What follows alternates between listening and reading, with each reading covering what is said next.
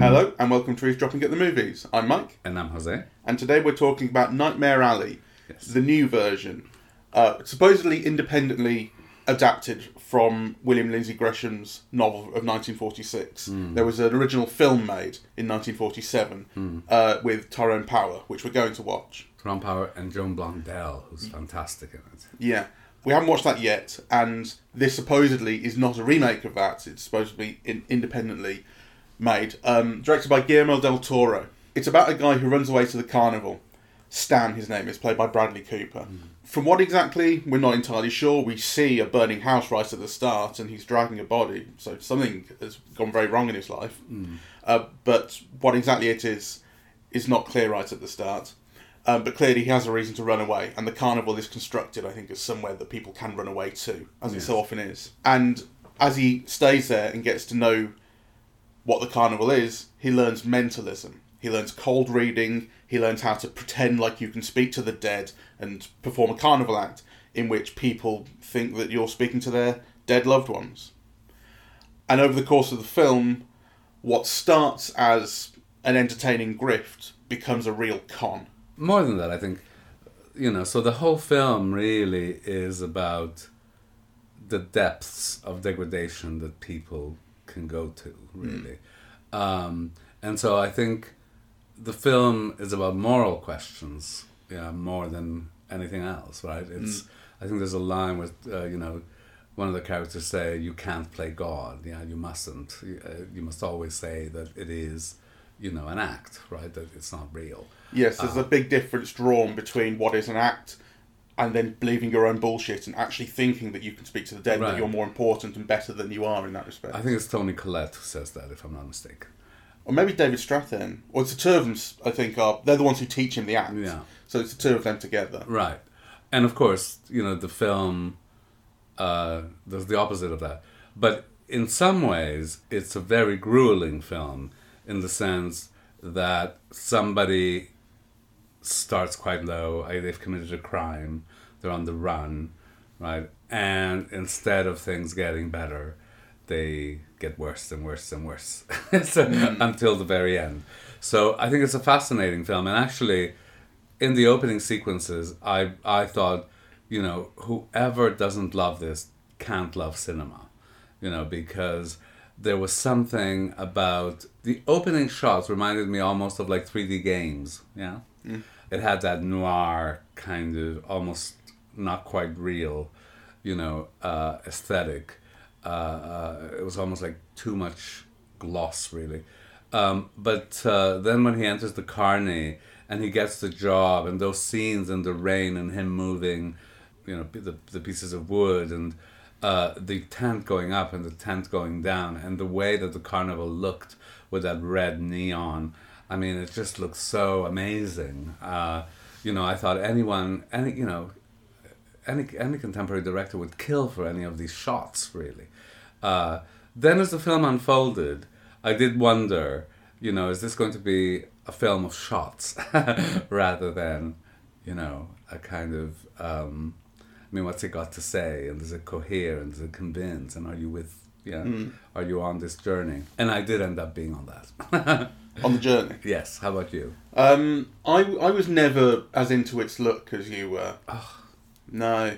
Um, I mean, I got How it. can you not love that? Because The I don't think billowing. it's no, I, d- I don't think it's nearly as as luxurious. Uh, I, I mean, it is showing you know uh, kind of grime and that kind of thing. So I don't mean it in that respect. But I just don't think it's as as pleasurable to look at as as you did. I, thought it was kind I of. was swooning. I thought it was thrilling, thrilling, thrilling. I thought it was mucky, Oh no! too dark. No, I thought it was like absolutely fantastic. I thought that you know that that neon red, you know those yellows, the darkness. But that's you know that's that's only part of it at the beginning. What I'm referring to is also you know you can see the glamour of the carnival right in those initial shots. Yeah, with you know the way that the tent collapsed and it billowed right, and there's a kind of a sensuality in that darkness right. I thought I thought that was thrilling, and then also you know the neon where, where it said something two sh- two shows or two performances or something like that. Uh, you know, just the way that that kind of acted as an, a compositional element in the frame, I thought it was beautiful. I thought it was tedious the way it looked early on. I liked it more when it got into the um, therapist's office, played by Cate Blanchett. That was beautiful. There's a lot well. of light in there, but it's also, I mean, she is she has the perfect look. She looks like the film noir figure that she is in this, the femme fatale figure, and the the.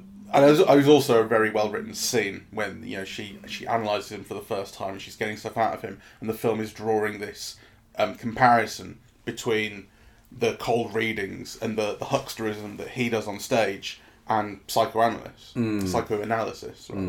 It doesn't quite say they're the same. I mean, what it gets out of him is much more. Well, it's very says- real. He says it's the same. He, yeah, I'm talking about the film. What the film says though, and what she gets out of him is very real.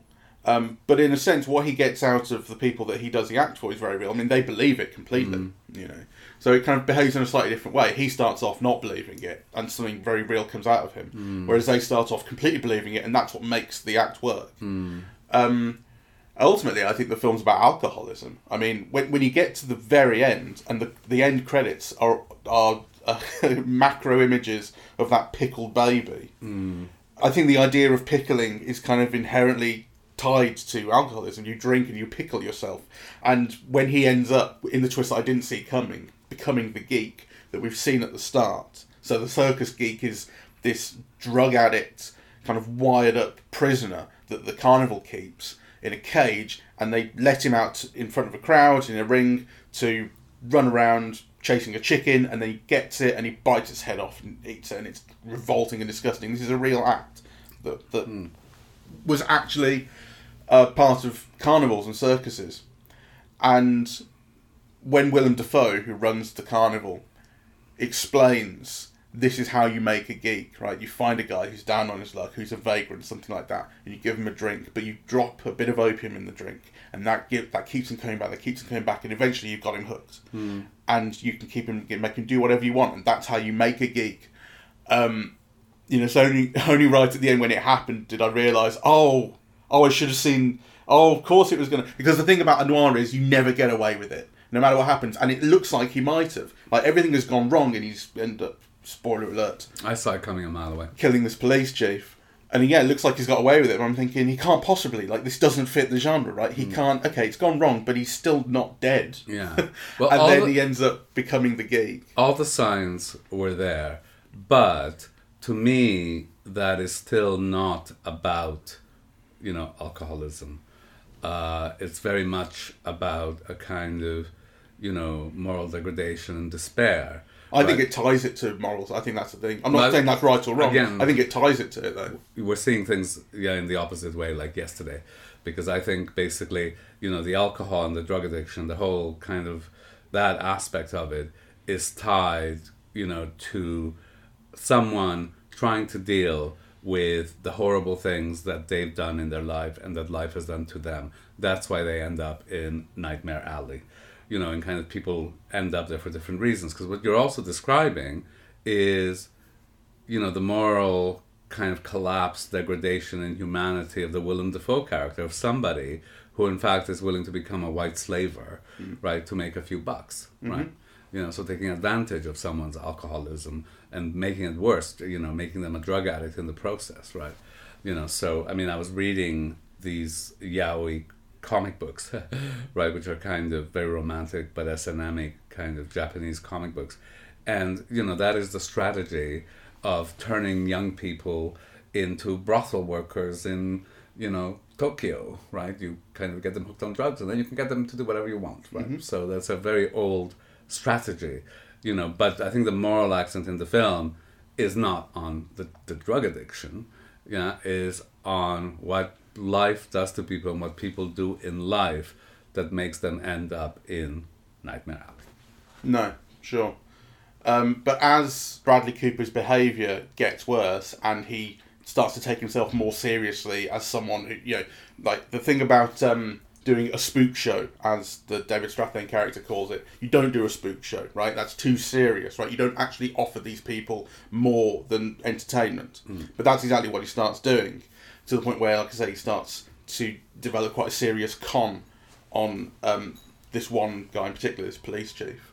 So that's constructed as a moral wrong to do that, to do this spook show, to take it more seriously than you should, and that coincides with him getting back into alcohol, or maybe not back into alcohol. We're told he's never touched a drop, but he gets into it certainly, and it's you know a very clear and explicit point is made about how he never touches it, and now he's drinking. Yes. Um, Well, um, yes, and that drink is tied to his father and what his father did to him and what he did to his father. You know, There's a whole kind of backstory about all of those things, which I think um,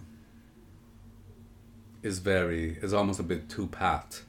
Um, I've only seen like the first twenty five minutes, half an hour of the original, but I thought it was very interesting uh, because the original begins with an image of Zeena, played by Joan Blondell, who's so wonderful and human and sexual. Like she's very sexy. She looks middle aged, but she's very sexy. Mm. None of those qualities were brought to the screen by Toni Collette, whom I love, but who doesn't bring any of that. And, and I think the role kind of needs that really.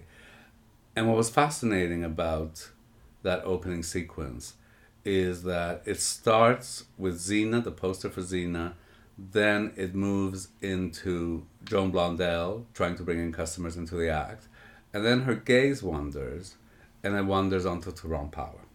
Right? So it's like he's introduced through her look. right. Yeah.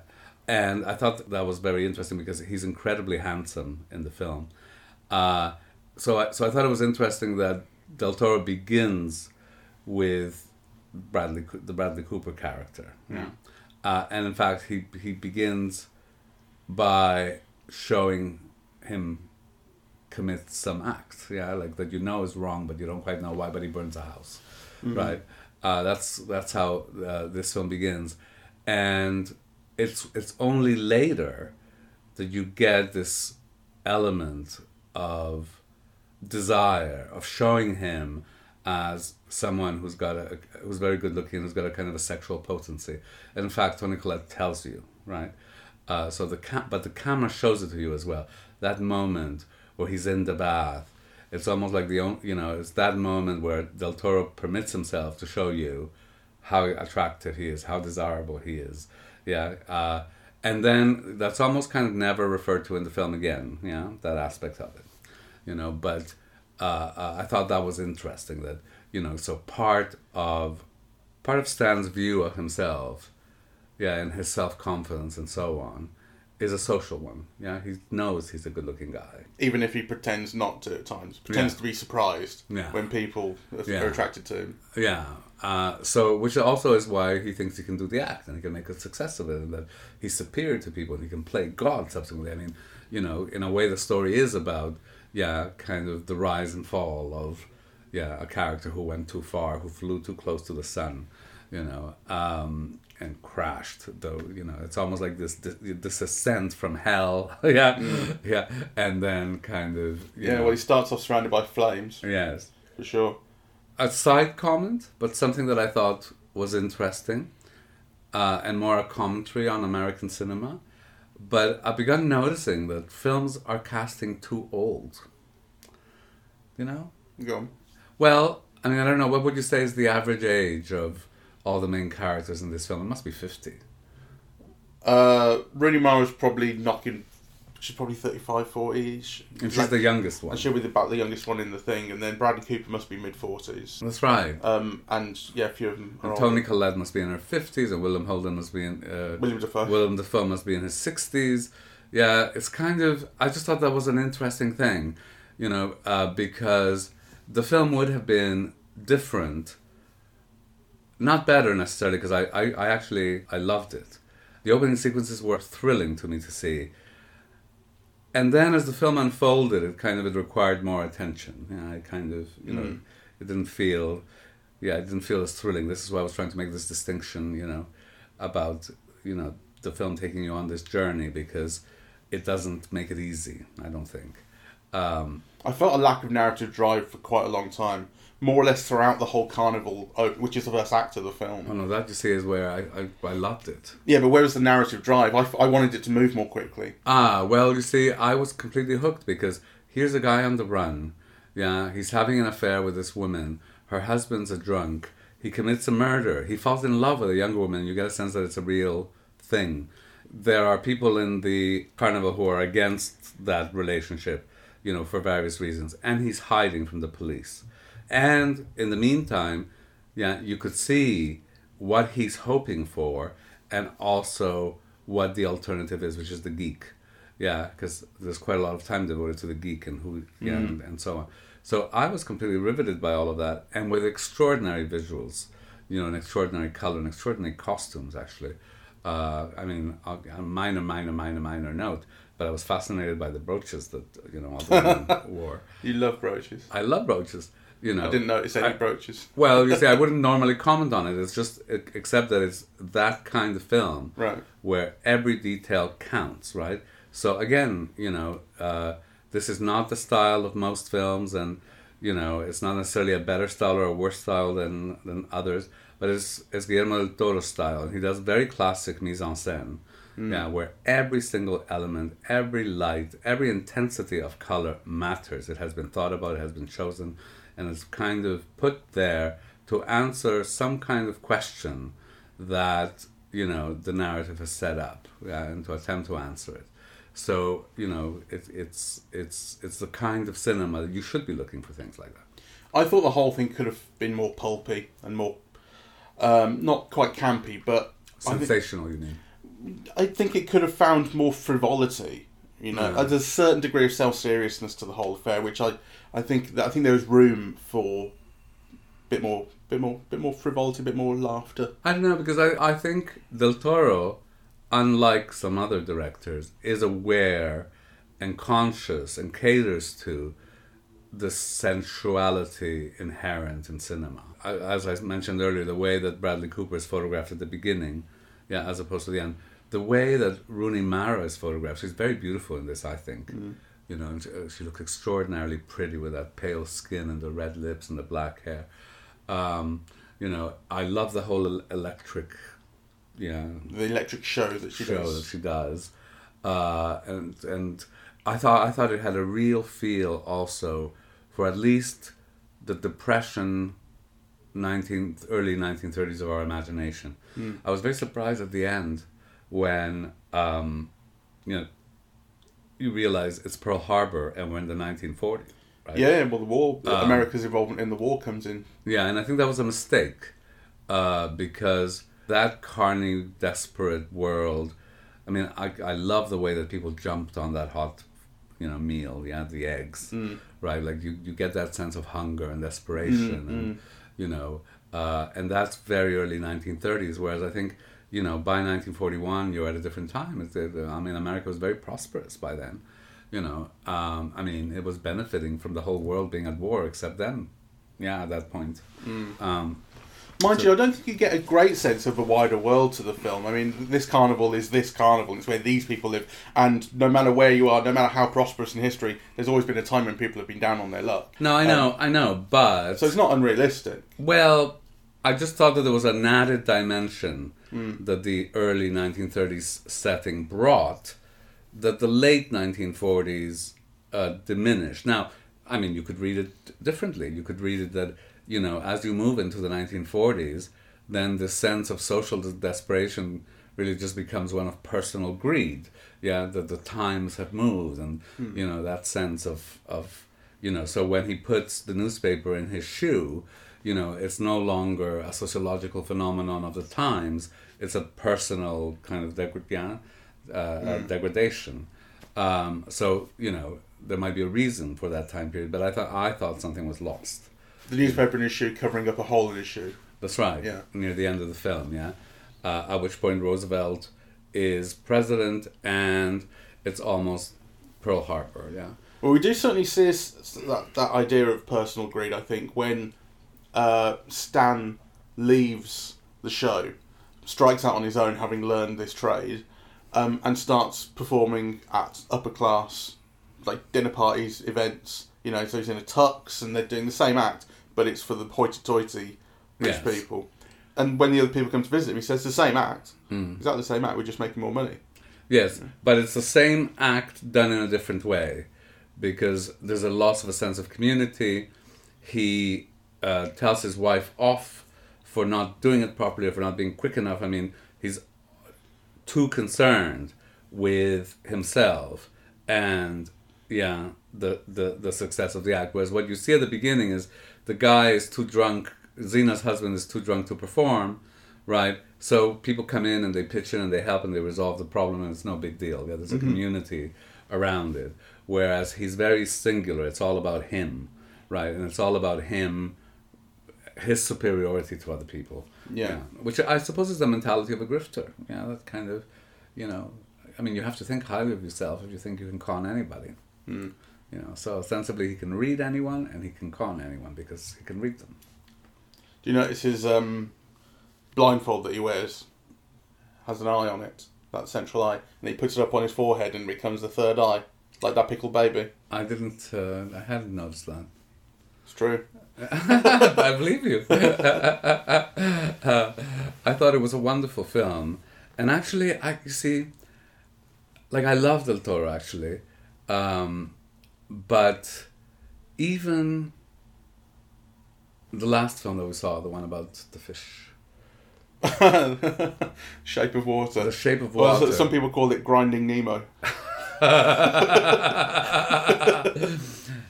There were moments that felt kind of false or artificial, or yeah. Well, that whole subplot with the gay character, the best friend played by Richard Jenkins, Hmm. who's in here, incidentally, um, you weren't a big fan of at all. Yeah. So was this one? I really was with it throughout. I mean, sometimes a little bit with alacrity, like you know, uh, uh, I didn't look at my watch once, though I did sometimes think, where is you know, where is this going? Right. I loved seeing Mary Steenburgen, and actually, it reminded me of how much American cinema has missed her, at least the American cinema that I've been seeing, because you know she was such a presence in the '80s Yeah. uh, and she's you know she's just wonderful. You know that kind of sunny personality, that way of speaking. You know that she's got it's so distinctively hers, and yet she's very convincing as this you know upper class matron who's lost her son. Yeah. Yeah, yeah. Um, I, I thought she- you know she was she was wonderful casting. Um, I love the look of all of those rich Manhattan wood paneled Art Deco 1930s interiors and buildings. So not just you know the psychiatrist's office, but you know kind of the nightclubs, the mansions, you know, kind of. I mean, Mary Steenburgen's house, right? Uh, and that was a beautiful shot as well, with the you know the window framing them. Um, I, I I thought it was a film of, you know, in, incredible visual delights. you know. It is a proper noir, and uh, it, it's a pleasure to see one because it, it doesn't feel that common, really. I mean, noir is, is a genre of the 40s in its classic sense, and there have always been noir since then, but it does feel increasingly rare, really, to see one that's. So, I mean, when he gets to the very end, the last shot of the film, and Bradley Cooper is laughing and crying at the state he's in, where he's becoming this circus geek, and it, and and And he knows what it is. well, yeah, that's that's that was a question I had, like, because you definitely remember as an audience member the line of dialogue. Uh, it's just a temporary job, which is what Willem Dafoe has said. That's what you say. Yes. So you definitely remember that, and the question was, does Bradley Cooper? Oh, is he? yes. in- And it seemed pretty pretty clear It when he's laughing. He knows what's happening to him. He knows what's Um, happening to him, and he accepts it, and he laughs because he deserves it. Right, exactly. This is the thing. Like, you get to that final shot, and you've got this situation where the big famous flash, handsome movie star is getting what he deserves, and he's ending up as a drug addict carnival geek. Thinking, how many films end like that? Not so many. Not and it's, just- and it's yeah. lovely. And I think it's worth emphasizing that, you know, a carnival geek is somebody who is hooked on drugs and alcohol to the extent that he will do anything to get his next fix. yeah, exactly. And that is what Stan consciously accepts as the fate he deserves. it's So- like remember Reek in Game of Thrones yes, when he becomes Reek, and that's, I, me- I remember when I watched that feeling sick Hmm. when he was on screen, thinking, "Oh my god!" Like the, you know, I mean, Game of Thrones became had a bad ending, but at times it was incredible, and the stuff with Rick made me feel genuinely ill Hmm. because of the states that guy was in and the, and the, the he, how, how he was made to be a prisoner with this torture. And, you know, the geek is not a f- long way off that. Yeah, no, that's why I was comparing it to you know uh, people working in brothels and kind of made to do anything because of you know they're controlled by the drugs they take. Yeah. Uh, and so that's what he is willing to let himself become. Yeah. Um, so I, I want to take issue with something you said earlier, which is, you know, that you don't see much noir because I, I noir is everywhere. You know, particularly if you're looking at Netflix, right? You know what noir has the, what what what works like Daredevil or, you know, kind of so many detective series. What they do is they take the look of noir, yeah, the shadows, the angles, you know, mm. sometimes even the outfits. But where they don't dare go is the moral issues. Yeah, that mm-hmm. sense of evil or wrong or yeah. And actually this is a film that is not afraid of that. It takes you right to the limit of that. Yeah. Right? You know, so it's a moral darkness. Yeah, it's it's again, you know, that wonderful line by Cate Blanchett where, you know, so she's got all these somebody has cut her up. And uh, uh, Stan asks her, "What happened to you?" And she said, "Life." Right? Like, yeah, Yeah. uh, Where, but again, you know, I think where the film is interesting is that it's not just what life has done to you, but what life has done to you because of what you have done in life. Yeah, Stan is guilty and guilty and guilty. And, yeah, yeah, he commits kind of all series of you know crimes, right? And again, not just like physical ones. The the physical ones are almost like left a bit cloudy. Did he kill Zeena's husband deliberately? Yeah, that's kind of at least open to question, right? Oh, it's really open to question. Yeah. I don't think it's clear that it's deliberate at all. That's right. But but him taking advantage of people's pain and profiting from it, mm. yeah, and you know causing suicides as a result of his actions and all of that. That's all very clear, and that's a much more complicated sense of evil doing, right? Because of actions that you do that are morally wrong, but are not necessarily le- yeah. Um, Well, the question of the suicide is interesting. So that's a Mary Steenburgen character who he's told her all this wonderful stuff about her son who she lost, I think it was. Um, and this idea of being together again in the afterlife, he's waiting for you. I think that's vaguely what. I forget the lines exactly, but that's yes, roughly. he's, he's waiting for you. Yeah. Um, and so she's given solace by this, and it seems lovely. And the way she acts upon this is she shoots her husband and herself, thinking we'll get closer to our son. We'll see him sooner than than we otherwise would. Yes. Um, the question though is because Bradley Cooper doesn't know that happened, right? I mean, we see that separately, but he never learns of it. Um, around that time, he's um, doing the con on the police chief, and that obviously goes very wrong as well. But like the thing about Bradley Cooper's intentions are, he's definitely self-aggrandizing and he thinks a lot of himself, but his intentions, or he, he never anticipates anything going as badly wrong as it does. He's so self-confident. he never anticipates that someone might be so you know into the idea of meeting their son in the afterlife that they kill themselves. Hmm. And it, and were he confronted with that knowledge and were we to see that, you know, that would be a whole question of how, how would he respond to that? Would he be shocked at what happened? Would he be regretful? we don't know. He's told repeatedly that the line that he mustn't cross is to make people think that it's real. Yeah, that if they come back and question you, you must say that it's it's an act. Right? Yeah. And the and the reason for that is because of the potential repercussions. Well, that's the reason that he's not given that. So I think he's told the rule, but he's not given a reason for it. We then see this is quite clearly what a good reason is that you don't want people to go killing themselves. But the reason, at least to him, as far as we see, is never given. It's just the rule, and he breaks the rule. Repeatedly and for financial gain. Yeah. Yeah. I'm not saying he's morally in the clear, but it's an interesting question. What would he think if he realised this is something that can result from this? We don't see. Um, I think for me, the most unsatisfactory character seems to be the one that you liked most, which is the Cate Blanchett character. I thought she was kind of almost indistinguishable from, you know, the Indiana Jones Nazi that she played. um, Well, Bradley Cooper was pretty much indistinguishable from Indiana Jones at points in that hat. Indiana Jones never went that low. um, and I kind of don't quite understand her as a character. I mean, so there's a point where they're kissing and he says, You're you're as bad as I am. So yeah, he mm. senses that. But why she is, what drove her to it, yeah, she's not motivated by money. Is she out for revenge on men in general? Yeah. Yeah, you get the sense that that might be it, but It's a very thinly very- drawn pastiche Yeah. of the femme fatale. Um, I think. I mean, I think she's really stylish. and I love the way she looks. and I like the way that Cate Blanchett performs the character. Oh, yes. smoky and she looks fantastic and she speaks beautifully and yeah, you know she's in control of the scene whenever she's in that room. you Mm. know, so I, I really love that. But I completely agree. I mean, and when it gets to the point where it's revealed that she's stolen his money and she's been playing him, and then she's doing this thing with the tape recorder, pretending that uh, he's a patient or he has been a patient, but pretending that this is a meeting of the patient. And while he's going mental, she's just going, "You're going mental, sir."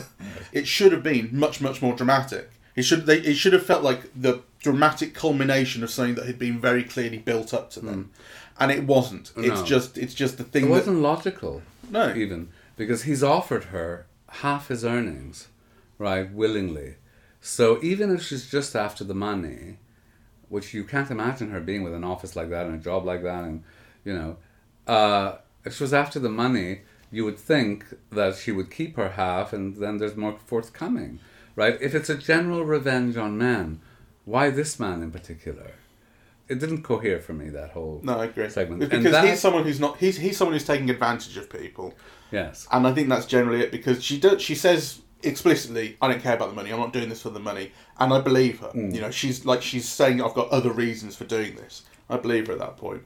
I think she steals the money because she can and because he cares about it. Which again, she says, Yes. um, you care about this, and so that's why I've taken it from you." But then her real motivation beneath it all is not very clearly established. I think something you have to read into, but it is quite general. I mean, all I can think of is, you know, she got carved up by the chief of police. It becomes very clear, yeah. Because he hurts women, he hurts young women. It wasn't clear to me that he hurt her, though. I mean, I thought that Well, could but- be easily someone else. No, for me it was clear. Uh, well, it became clear as soon as he said it. I hurt young women. Yeah, and obviously she's the connection to the police chief. So in the universe of the film, it's clear. All right, if you like. Yeah. I so don't, I, all right. I'll have to watch it twice, and I probably won't. well, we need to wrap this up actually because I've got to leave like now. So um, I will see it again. I think Oh, it's good for you. fantastic. yes, and I don't understand anybody who kind of sees those those shots and doesn't appreciate them for like the gorgeous, beautiful shots that they are. You leave me stunned. No, well, they weren't that gorgeous. Yeah. I wish I had a copy of the film so I could show you. Look at that. Look at that. No, at that. no, I'm, well, I'm, I'm so glad you don't. It just reminded me of fucking Dumbo. What? Remember we saw Tim Burton Dumbo? Well, I'm sure I, you know I can easily believe that that is an influence on uh, Guillermo del Toro, but in this case, it's a fantastic influence if that is the case. All right, we've got to wrap up here. So I highly recommend that people see it. Um, I kind of wish everything about it was a bit more fun, basically. ah, well, it's a very dark film. Yeah, but I think the things can be dark. Well, like Tim Burton, things can be dark and fun. Yeah, but he's not Tim Burton. and Tim Burton would never make a film this adult, so you know there's that. But um, I just it had room for a bit more pulpiness and a bit more fun Um, I think it's and a uh, bit more speed. I think it's a beautiful film. Um, it's an extraordinary performance uh, by Bradley Cooper. I loved, you know, almost all the actors uh, in it. Uh, Toni Collette is the exception only because I saw what Joan Blondell could do with that role. Um, and I think it's a beautifully looking film that's very noir, noir in the real sense, that is about the darkness, you know, inherent in human beings and kind of, again, to repeat that, you know, what life does to people in relation to what horrible things people are capable of doing in life that then leads them to Nightmare Alley. All right. Thank you very much for listening. We are eavesdropping at the movies, and we are on. Apple Podcasts, Audible, Google Podcasts, Spotify, SoundCloud, and YouTube. On social media, we're on Facebook and Twitter, and the website is eavesdroppingatthemovies.com. Thank you very much. Bye bye.